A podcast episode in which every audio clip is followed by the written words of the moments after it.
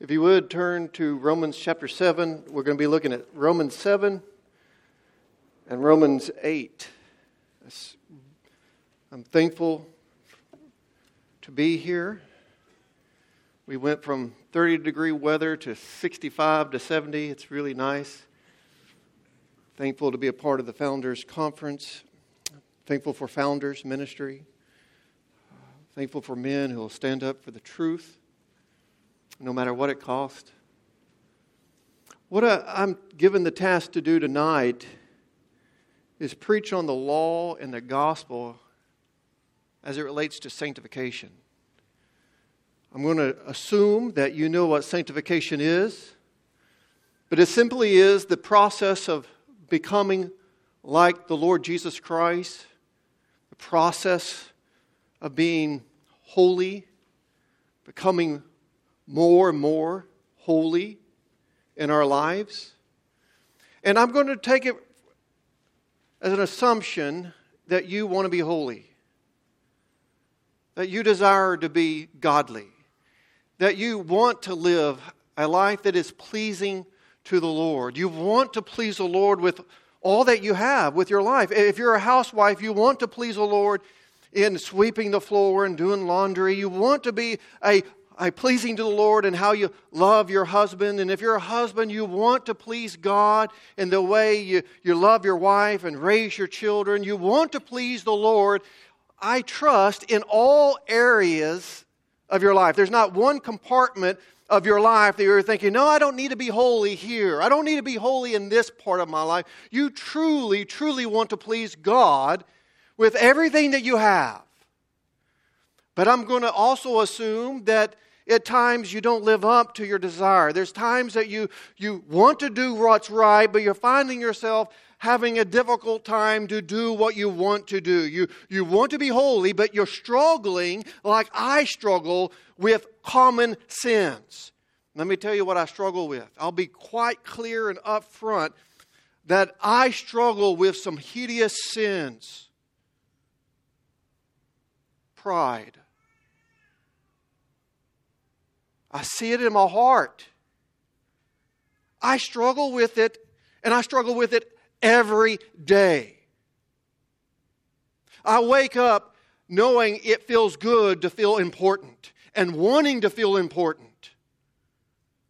I struggle with that. I'll be honest.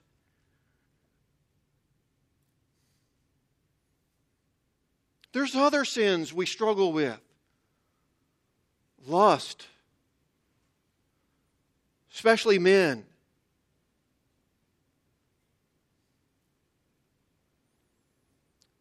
Idolatry.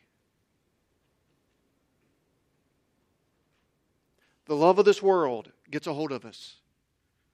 I mean, we could come home from a wonderful conference, be on cloud nine with the Lord, loving the Lord with all of our hearts. Then the next thing we know, we're on Amazon searching for the next thing we have to have. And finding ourselves discontent, wishing we had just a little more money, a little more materialistic things, and we find ourselves discontent with the provisions that God has given us. I tell you what I struggle with. It's called selfishness. I want to love God with all my heart, with all my soul, with all my mind, with every fiber that's within me. I want to love the Lord, but I'm struggling, struggling with just thinking about myself above God and above others. I don't feel I'm alone in this battle.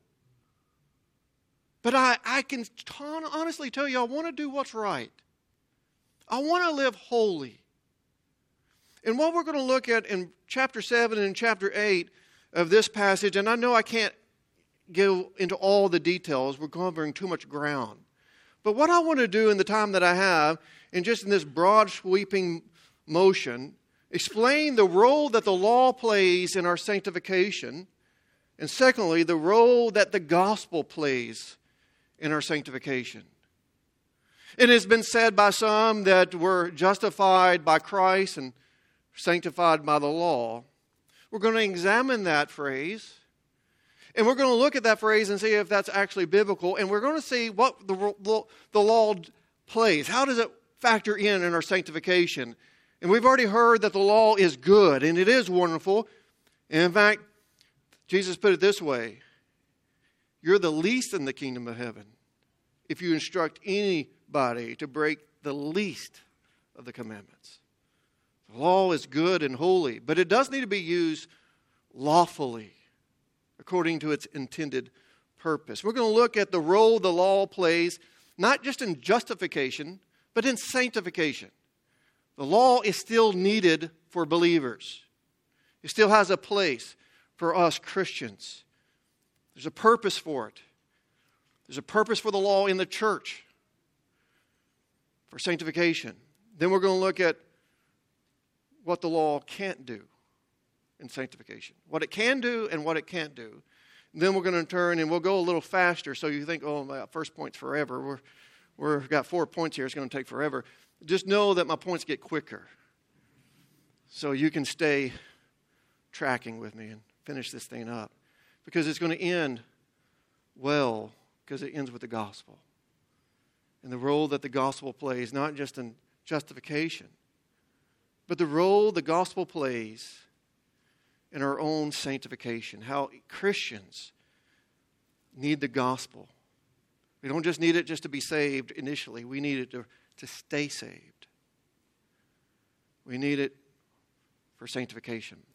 If you would, let's go to the Lord in prayer. We've laid out what we want to accomplish. Let's ask the Lord for help in doing so. Dear Lord, we open up your, your holy word. We believe it is sent from you. It's inspired, it's authoritative. Lord, we want to submit ourselves to it. Lord, your, lo- your, your word is precious to us. Lord, illuminate our minds through your Holy Spirit, we pray. In your Son's name, amen. First point, and this is essentially what Romans chapter 7 is dealing with the role that the law plays in sanctification. First, we want to look at the proper use of the law, how the law is needed in our ongoing process of becoming more and more like Christ. We'll start at verse 7. We're going to read verses 7 through 13, and, and, and we'll see that in verse 7 that the law is needed not just for, for bringing unrepentant non believers to the knowledge of sin, the law is needed even for Christians to be aware of their own sin. We see that in verse 7. What then shall we say? That the law is sin? By no means, yet if it had been not been for the law, I would not have known sin. Now, this is obviously true with, with the process of being illuminated from a natural man to a regenerate man, that you have to come to the terms that you're lost, you're dead, and your trespasses sin. The law exposes your unworthiness and your lostness. It does do that, but it still needs to do that for us Christians. The prime example of that is King David, who is a man after God's own heart, who is a believer in God, and yet he was living to some degree, probably not entirely, but to some degree, conscience free over his sins. Until Nathan says, through the law, you're the man. You're the man. Nathan used the law to bring conviction to a believer. And this is the purpose of the law. One of the purposes of law for Christians is to continue to expose our sins. And I can promise you this if you're a Christian, you still don't know how deep the sin is in your life you're still not fully aware or conscious how much pride is rooted in the fibers of your muscle. You know, I know you're a new man. Old things are passed away. You're not what you used to be. But I can promise you this you're not yet glorified. And no man can say, I'm without sin. And the law is still needed to remind us how sinful we still are. We have no room for pride just because we are Christians. We still, if it wasn't for the grace of God, are hopelessly wicked. And the law is there to expose that. We see in verse A, the second purpose of the law is to provoke sin. But sin, seizing an opportunity through the commandment, produced in me all kinds of covetousness. For apart from the law, sin lies dead. I don't know if you noticed it, but there's a hallway where uh, speakers can go, and there's a lot of there's candy bars and snacks. But there's a little sign that says, "Do not enter." You know, and so it's like the young man walking on the sidewalk, and there's this beautiful house of fine grass, green grass, just perfect. He's not thinking, just admiring how beautiful it was. And then he saw a little sign that says, Do not step on the grass. You know, before then, he didn't even think about it. But after the sign, he's thinking, Oh, that looks soft. I bet that's nice. I mean, it, it's like, it's amazing how the law stimulates the flesh to work against the law. The law is given as a, as a means to condemn sin. Uh, it's administrating, administrator of death. Look at verse 9 and 11. 9 through 11. I was once alive apart from the law, but when the commandment came, sin came alive, and I died. The very commandment that promised life proved to be death to me. For sin, seizing an opportunity through the commandment, deceived me, and through it killed me. Martin Luther says human nature is so blind so that it does not know its own strength, or rather, its own sickness. Moreover, being proud, it thinks it knows it can do anything. God can cure this pride and ignorance by no other thing than by the publication of His law. You and I, on a regular basis, get deceived, even as Christians, thinking we can do it.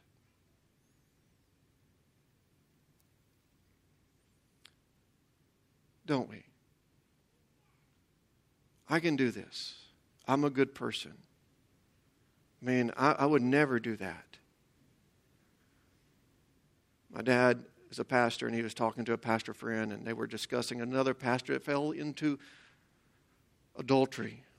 And this other pastor said to my dad, I would never do that. Two months later, he had committed adultery. Paul says, when we think we are strong, that's when we are most weak. When we think, hey, I can live this holy life, look what I've done. I man, I've I've I quit this bad habit. I don't do that anymore. I don't lie. I don't cuss. I don't do all these things that other people do. I would never sin. It's only by the grace of God that you're not sinning greater than what you are right now. Some of you, only reason you don't commit adultery is because you're ugly. It's just common grace that restrains you.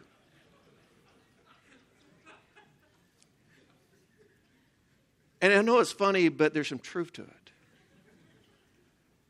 It's just the fact that we're not put into the opportunity. We're not tempted like other people are tempted. And we think, well, I would never do that. You just don't know what you would do under the right. So you give yourself a bad wife that's not treating you right and is always nagging at you. And then you have a beautiful girl that is above your league flirting with you. Don't tell me you don't know what you would do or not. It's by the grace of God, and we should walk humbly before the Lord. We should walk very conscious of our own weakness. And the law is there to slay us and to keep us at our knees, knowing it's but by the grace of God that we don't fall into the worst of sins. Pride is what will cause us to sin. In fact, the very nature of thinking I can live a holy life without grace, without the gospel, without Christ, all I need is me, myself, and the law, and that recipe is enough for me to be good. No, that itself is pride, and you're already entrapped in sin. We see in verse 12 through 13 that the law is given to not to promote self righteousness, not to promote a go get it attitude and I can do this. The law is there to kind of uh, take away all the hope of self achievement. We see that in verse 12 and 13.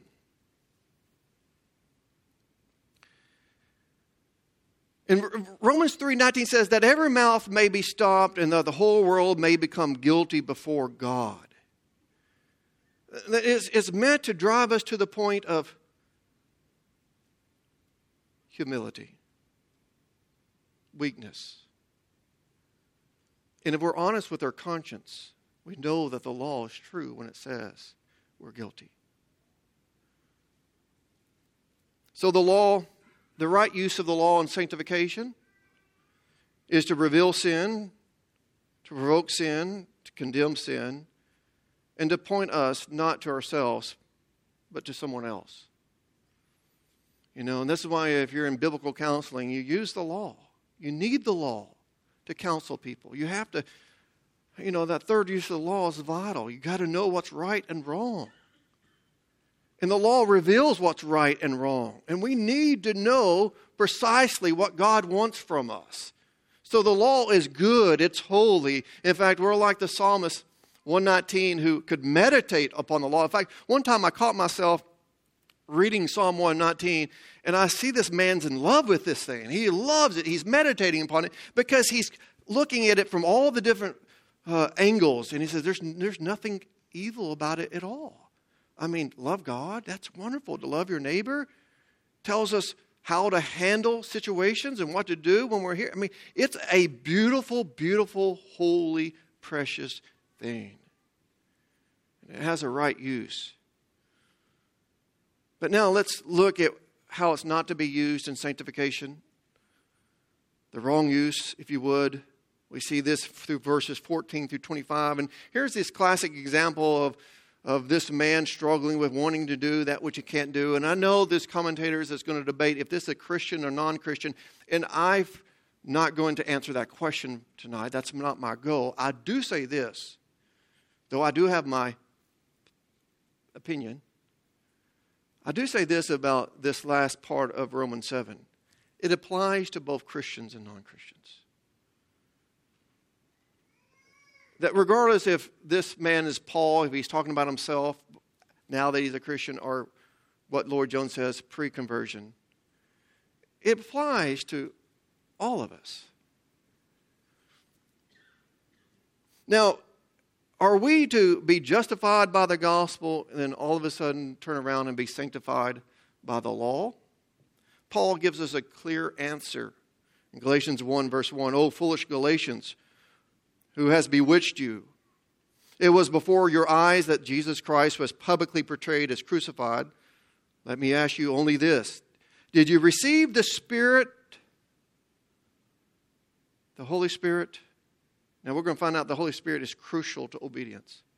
Did you receive the Spirit by the works of the law or by the hearing of faith? How did you become a Christian? Was it by works of the law or by faith alone? Then he goes on to say, Are you so foolish? Having begun by the Spirit, are you now being perfected or sanctified or made holy by the flesh? The answer is no. You can't, in your own flesh, your own will, your own power, your own fortitude. You know, you cannot pull yourself up by your bootstraps and do this. It's impossible, even as a Christian. You have to have some alien force, some supernatural power to enable you, to assist you, to help you. And you yourself, in the good old law, is not going to be sufficient in living a holy life. Now, when you do counseling, at least when I do counseling, and there's basically three things you want the person to admit to or to come to. One, you want them to know the truth. Man, I got to first convince them that what they did was wrong and they need to know what they need to do is right. They need to know right from wrong. That's goal number one. The second goal is to get them to want to do what's right. That's even harder, right? A lot of people say, I know what I want to, what I need to do. I just don't want to do it. A lot of people stand there. But you really think you've mastered them or you conquered them if you can get them to delight in the law. Not just I know I want, but if I can delight in it, that's the highest form of obedience, right? Loving it. But I'm going to tell you that if, even if you can accomplish all three of these things knowledge, desire, delight even if you can do all three of these things, without the Spirit, you still can't obey. Even if you can get people to know what's right, want to do what's right, and actually enjoy doing what's right, that alone will not produce sanctification. Now let's go through these things slowly. First of all, verses 14 through 17 knowing the law is not good enough. Just knowing right from wrong is not going to make you a good little Johnny. It's not. You may even believe that the law is good. In fact, there's very few sinners that will say the law is evil. And I know there are some people in our day and age, they're getting so wicked that they're turning good into evil and evil into good. But your average old citizen still will say there's right and there's wrong, and they know the difference is written in their conscience. You can go into the prison systems and ask prisoners. And, and even the people that are prisoners and have committed crimes will still say, yeah, it is good to do what's right. And they know what's right and wrong. And so, knowing what to do is not sufficient enough. See, the problem is not a lack of knowledge. People just don't want to, right? But look at what it says in verse 14. But we know that the law is spiritual.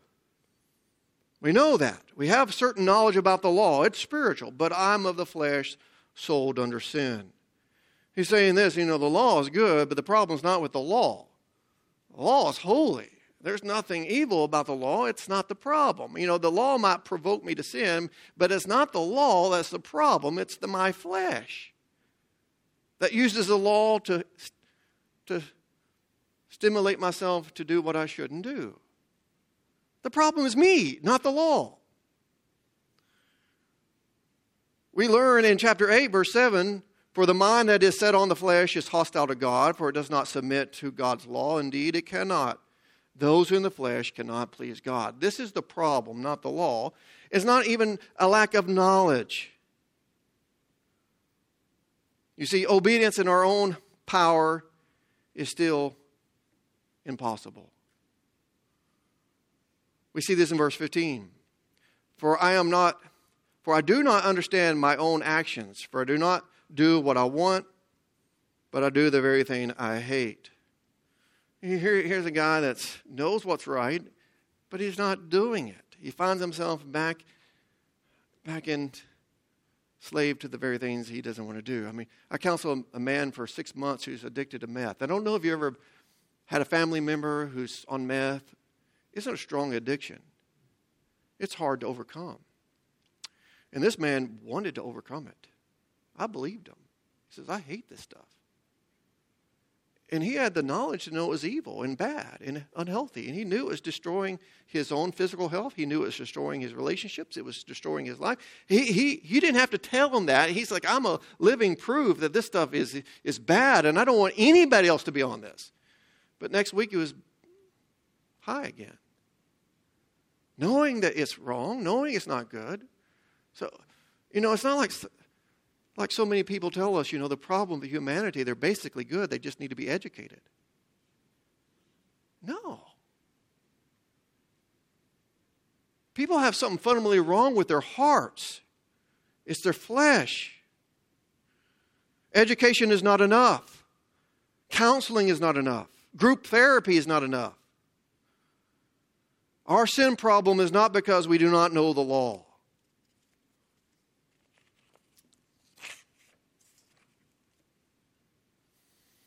We see in verse 17 the problem is that we're still sold under sin, which holds us captive to sin. So now it is no longer I who do it, but it's sin that dwells within me. So knowing what's right and wrong is not good enough to be holy. Secondly, okay, well, maybe if I can just get myself to want to do what's right. Knowing, yeah, that's one thing, but wanting, that's even better. But we see in verses 18 through 21 that this is also not sufficient. The law is not going to empower us to obey, even if we want to obey. Verse 18 says, For I know that nothing good dwells in me, that is in my flesh. For I have the desire to do what is right. Okay, here's a man. I want to do this. I want to get off meth. I don't want to cheat on my wife anymore. I don't want to lust. I, hey, I don't want to have another ounce of pride in my life. I promise you, I don't. I don't want to sin again. Why do I keep sinning? I tell you, it's not just because I don't want to. Wanting to is not sufficient to live holy. Verse 20 Now, if I do what I do not want, it is no longer I who do it, but it's sin that dwells within me. So I find it to be a law that when I want to do what is right, evil lies close at hand. Two times Paul says he desires to obey God. Verse 18, for I have a desire to do what is right. In verse 21, so I find that a law that when I want to do right. So it's a misconception that if you just want to do what is right, you will do it. It's not. It's not true. Now, I'm not saying you don't need to do want to. I'm not saying you don't need to know the law, and I'm not saying you don't need to want to obey the law. I'm just saying, in and of themselves, that's not sufficient. I think this is true for believers, and I also think it's applicable to non believers. It's a misconception of depravity, total depravity, to think that unbelievers don't want to be good people. They do, or at least initially. Little kids don't want to be a Hitler. They don't want to grow up to be evil. They want to be good. The problem with unbelievers is not that they don't want to be good, there's just something they want more. You know, it is a desire to do what's right, but there's just something even greater than that desire to do what's right. And it's, it's me, myself, and I. They're enslaved to self. And it's something they can't overcome. So they, the unbeliever can't do one act of righteousness, even though he kind of wants to. He's still enslaved to his sin, even though he has a desire to be a good citizen and do what's right. He's totally depraved. He's enslaved to sin, but that doesn't mean they have some knowledge of awareness of right and wrong and some propensity to want to do it. See, even Paul, who wanted to obey the law, discovered that the law only stimulated more covetousness. We see that in verse 9. If we, we go back, it says, I once was alive apart from the law, but when the commandment came, sin came alive, and I died the very commandment that promised life proved to be death to me. We see in verse 5 For while we were living in the flesh, our sinful passions, aroused by the law, were at work in our members to bear fruit for death. See, the natural man has a conflict of interest.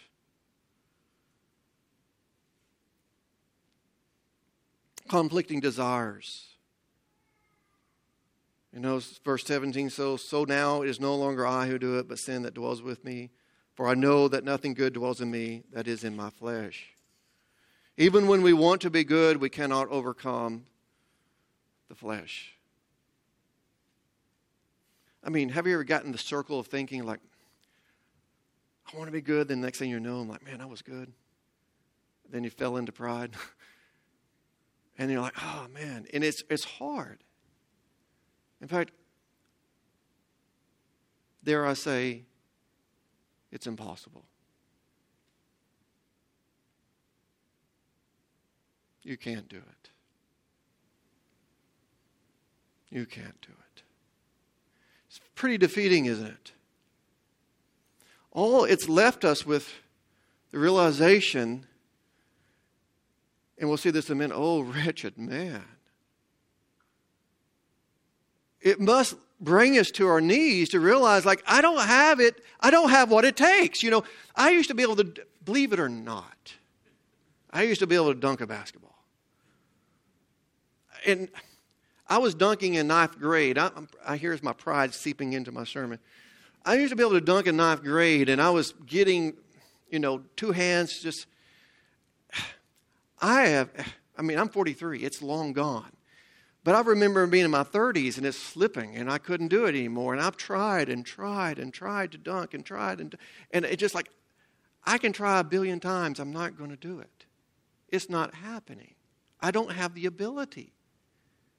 I just I, I, can want it. I can desire it. I can I can you know in my mind I used to skateboard. In my mind I'm a pro skater. I know the moves. I, I used to do the tricks. I could I could still skate here, but listen, my body doesn't obey my desires. I can't skate anymore. And that's the way it is for holiness. We never were able to obey God. And even as Christians, let's not deceive ourselves in thinking I can do it. The law is to tell us you can't do it. Not alone, that is, not by yourself. Not just you and your best friend, the law. You'll find that the law tells you you can't do it, not that you can. Well, let's move to my the third aspect. It's like, okay, I know, I want to. Now, if I can get where I just delight, I enjoy it. You know, that's why you want your kids. You don't want your kids just to obey you and hate it.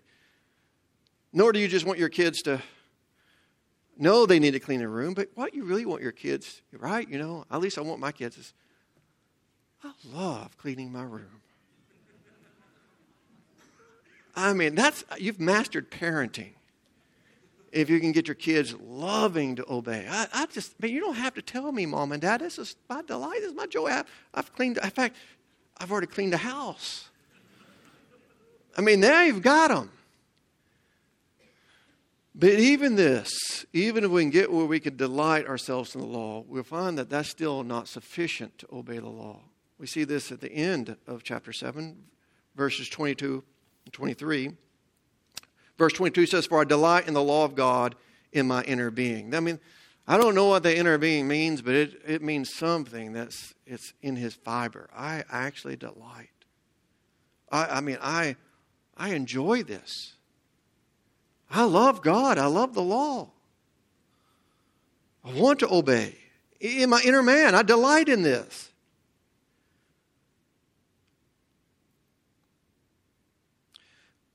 I mean, this is probably true of Paul before he was converted. You know, he was a Pharisee and prided himself in his obedience. But most definitely is true post conversion. But we see in verse 33, 23 that loving the law, delighting in the law is still not enough. But I see in my members another law waging war against the law of my mind and making me captive to the law of sin that dwells in my members. Though I delight in the law in the inner man, I find that there's other principle, there's the other law working within my body, in my flesh, and that seems to always be getting the upper hand. Now, what you don't see in Romans 7, which is also often misunderstood. You don't see a man winning a battle, a man losing a battle, a man winning a battle, and a man lo- losing a battle. What you see in Romans 7 is a man who's always losing. He's always defeated. He's always held captive. He knows, he desires, he delights, but he sees that he's always held captive to another principle, the law that is in his members that brings them into subjection. He's a slave. He's held, he used the word captive. He's, I'm captive to this, I'm in bondage to this.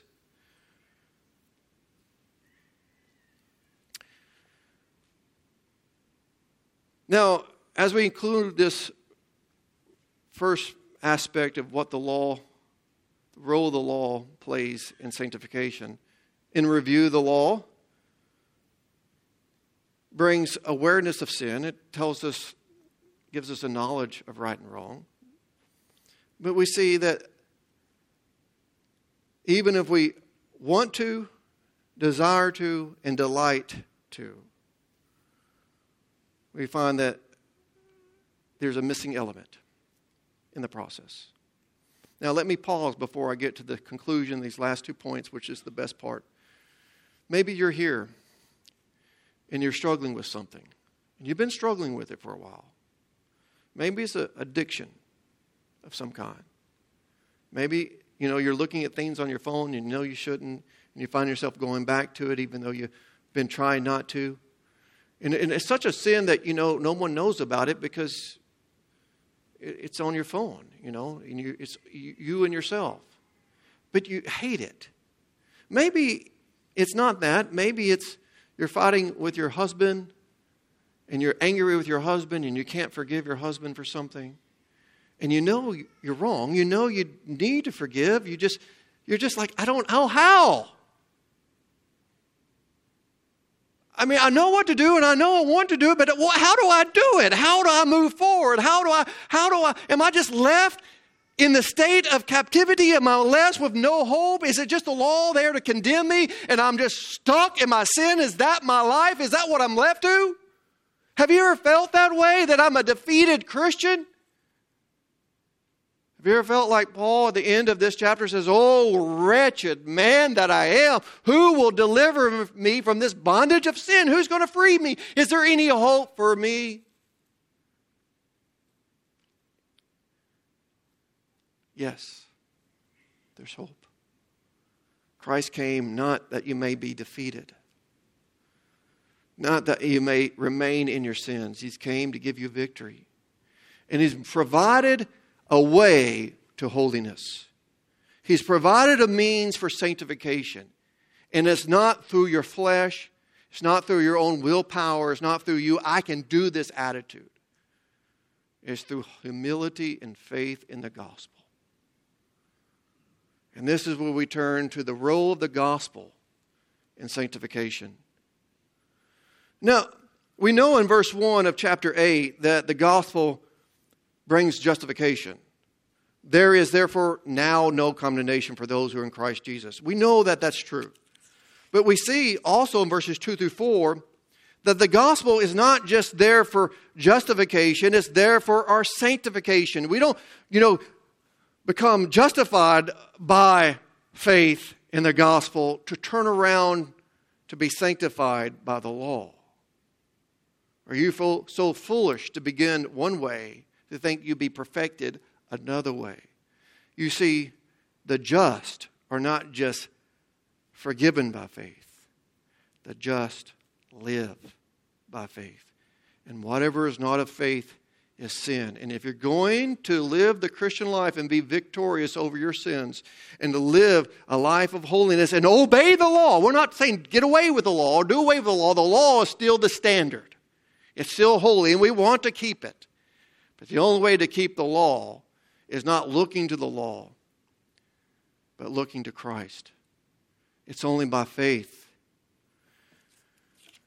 Now, this is so important. We see in verse 2 only Christ has had the power to deliver us from the power of sin. And now, Christ did it in his flesh.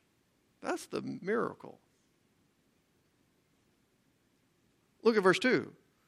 For the law of spirit of life has set you free in Christ Jesus from the law of sin and death. Christ has delivered us from this bondage through the Holy Spirit. He's given us freedom. I can safely tell you, I don't believe you'll be perfected until glory. I don't believe in sinless perfection. But I do believe you can overcome your addictions. I do believe you can overcome pride. I do believe you can overcome lust. I do believe you can live holy. Right? Thank God. There's a way. Christ has opened the door for us.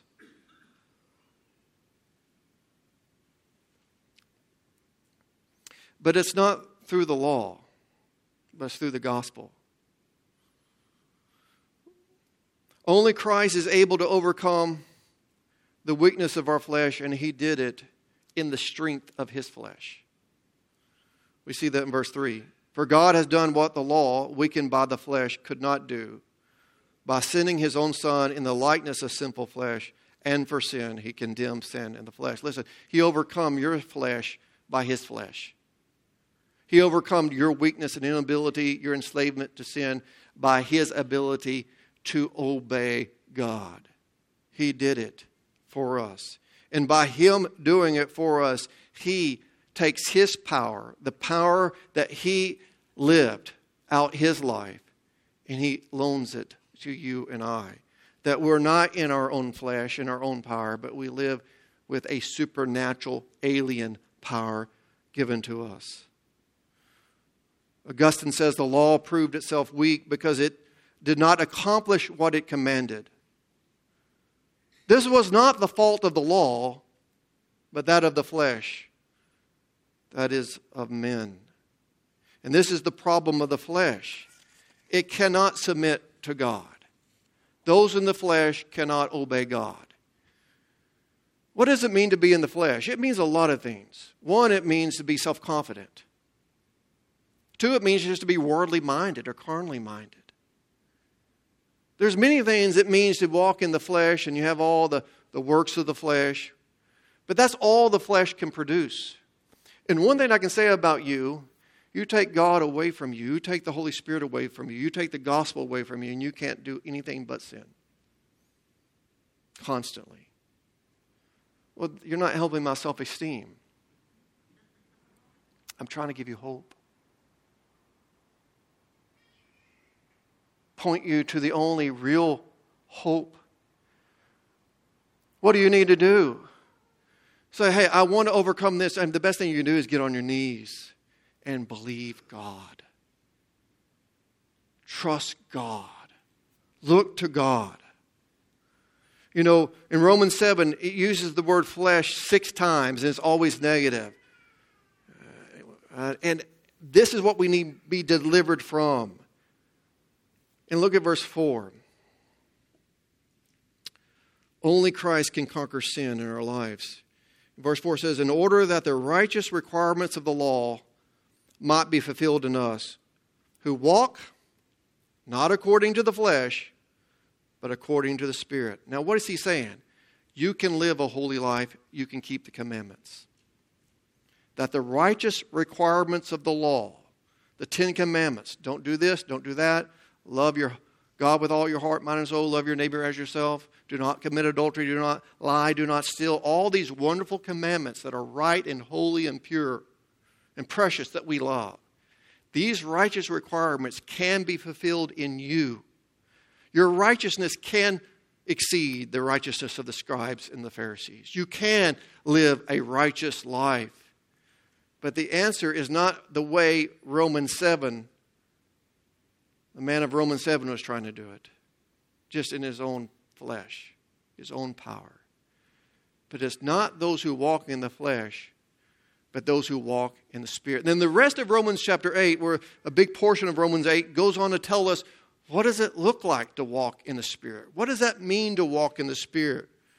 We see in verse 5 For those who live according to the flesh set their minds on the things of the flesh, but those who live according to the Spirit set their minds on the things of the Spirit. You know, one easy thing to live a better life, and it's just to saturate yourself with the Word of God and get your mind off the things of the world. Now, I, I listen to all kinds of secular music, so don't hear me saying, don't listen to secular music. Don't hear me say that. Because I was listening to some on the way to church here.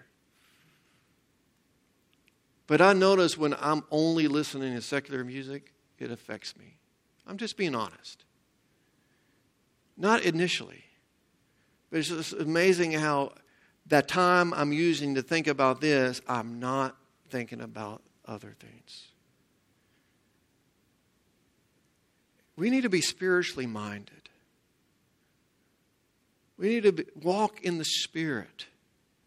Wake up praying. Wake up seeking the Lord. Wake up looking to Christ. Wake up dependent upon grace and looking, Lord, please go with me today. Help me. And we can, verse 6 says, For the to set the mind on the flesh is death, but to set the mind on the spirit is life and peace. For the mind that is set on the flesh is hostile to God, for it does not submit to God's law. Indeed, it cannot. Those who are in the flesh cannot please God. You, however, verse 9, are not in the flesh, but in the spirit. And in fact, the Spirit of God dwells in you. And we can go to Galatians and talk about the difference between the works of the flesh and the fruits of the Spirit. I'm telling you, it's the gospel, it's Christ that brings forth holiness in our lives. The law is good. But it's the gospel that brings forth righteousness. It's whatever is not of faith is sin, and is only that which stems from faith is pleasing to the Lord. Let's go to the Lord in prayer. Dear Lord, we do want to live holy before you. We precious we we do believe your law is precious in your sight, and we count it precious in our sight. We want to live according to its standards. We want to be holy. We, we see that, Lord, that unless the Spirit enables, guides us, leads us, Lord, we can't do it. But thank you, Lord, that you didn't leave us to ourselves. Thank you, the Lord, that we don't have to battle sin in our own power. Lord, we do believe Christianity is a supernatural religion with a supernatural salvation, and all of sanctification is supernatural. Lord, please don't leave us to ourselves. Don't forsake us, Lord. We would be doomed and lost. We would be going into all manners of sin if it wasn't for your grace. This we pray in your Son's name. Amen.